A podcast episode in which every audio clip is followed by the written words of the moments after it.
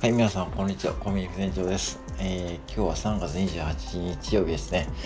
夜勤明けで今日は実質休みをいただいてます。はい、コンビニ従業員の日曜日休みがいただけるんですね。はい、っていうことをですね、言いたいわけではなく、今日はですね、発信はですね、いろんなスタイルがあってもいいということをちょっと僕なりにの解釈で話させていただこうと思います。で、ストレートに言うと、スタンドFMにこだわる必要がないかなっていうことなんですよ。今日ですね、僕実はですね、3月28日なんで、スタンドFMを実質始めて9ヶ月目になりました。去年の6月27日に始めて、実質配信を始めたのが6月28日でございましたですね。9ヶ月やって思ったことなんですけども、いろいろ紆余曲折やってきた中で、おそらく、スタンド FM だけやっていたら多分やめていただろうと思います。これ僕の自分の性格上。で、どういうことかというと、楽しいんですよね、結局スタンド FM って。で、居心地もいいですし、ライブとかやってもね、いろんな方が来てくれますし、逆にライブに参加してもですね、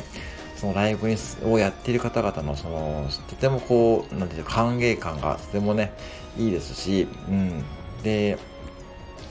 ご縁もできますしですね、本当に居心地がいいプラットフォームだなと思ってるのはつくづくで、そのご縁に感謝してますし、学びもありますしね、本当に僕の生活にとって欠かせないものとなっている一方で、おそらくね秋が来るんですよ。飽きる。突然飽きるんですよね。だから人間なんで多分ね飽きることもあると思うんですよ。なんか突然、僕の場合は多分それが来るなと思ってたのが、どうでしょうね、去年の12月31日に1000配信を達成して、なんかちょっとね一回モチベーションが落ちかけたんですよね。なんかある意味こう目標達成した、なんかわかりますかね。わかりやすく言うと、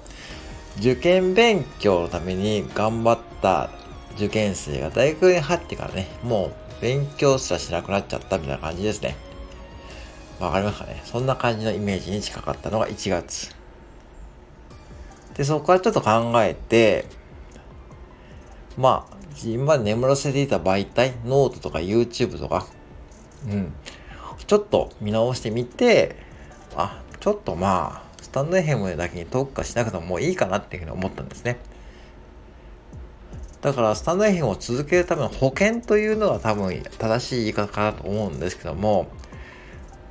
もちろんそのスタンドFMじゃなくてもいろんなこう音声配信の媒体があるんで、そちらでね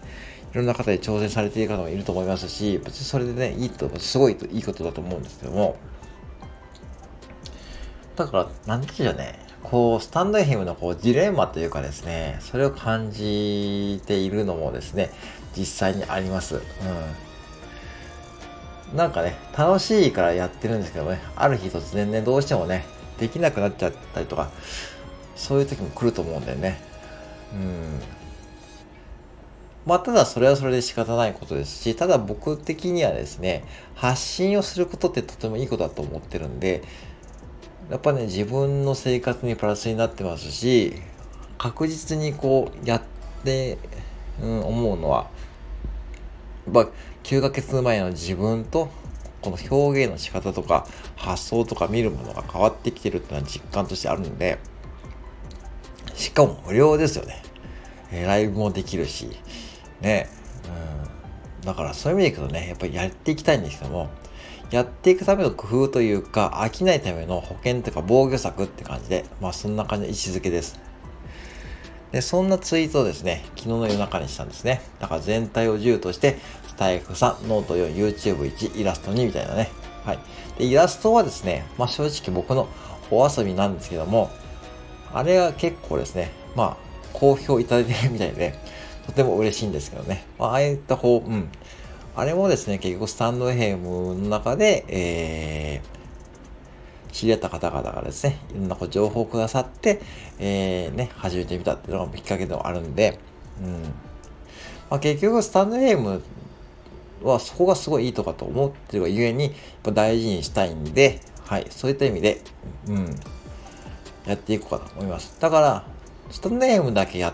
てると多分その見えるものもですね、なんか偏ってしまう可能性が僕の中でありましたし、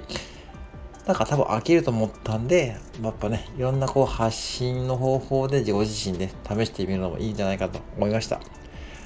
だから最近はノートもですね、ほぼほぼ毎日、やってますし、ね、YouTube もほんとたまにね、やってます。でも別にこうガチな動画編集とかね、してないんですよ。別にこう、なんていうんでしょうね、スマホで撮った映像をですね、つなげて簡単に文字を入れてみたいな感じです。ただそれでいいと思うんですよね。別にこう特段こう動画編集をガチにやっちゃうとかね、そういうのは僕の中では今はないんで、ただそれをやりたい時期が来ればね、やるかもしれないですし、そういった感じでこう柔軟にこうなんかいろんな発信方法で常にやっていけばいいなっていうのがね、ありますので、はい。こんな感じでなんかこうフラットに楽しんでいければいいんじゃないかと思ってます。そうすればなんかこう、もちろんまあこれはまあ、ね、皆様の、生活環境とかもありますし、本当に子育てされている方がですね、手軽にできるのがスタンドFM。そして、ね、いろんなね、タイミングでもう24時間年中無休でできるのはスタンドFMのいいところなんで、ね、もうそれで、ね、スタンドFMやってる方もいると思うんで、まあそれはそれ人それぞれの使い方だと思うんですけども、もう僕なりにはもうそう思いました。だから特段なんでしょうね。もう再生回数を伸ばすとか、じゃなくて、もうちょっと冷静にスタンドFMと付き合ってって、きつつ、ね、他の媒体とバランスよく付き合っていきつつ、まあ僕自身の発信活動を止めたくないっていう意味で、そういった意味で、発信はいろんなスタイルがあってもいいんじゃないかなと思いました次第でございます。はい、なんか伝わりますかね。ちょっとね、雑談苦手なんですよ。本当に苦手。だから苦手なんで、ノートでやってるんですよね。そういう意味もあるんですね。そういうこと。です。はい、以上です。一応ノートのリンク、今日書いたのをね、ちょっとそのまとめみたいなノートも貼っておくので、ぜひお時間があれば覗いてみてください。以上、副店長コンビニおやじでした。はい、最後まで聞いてありがとうございました。失礼します。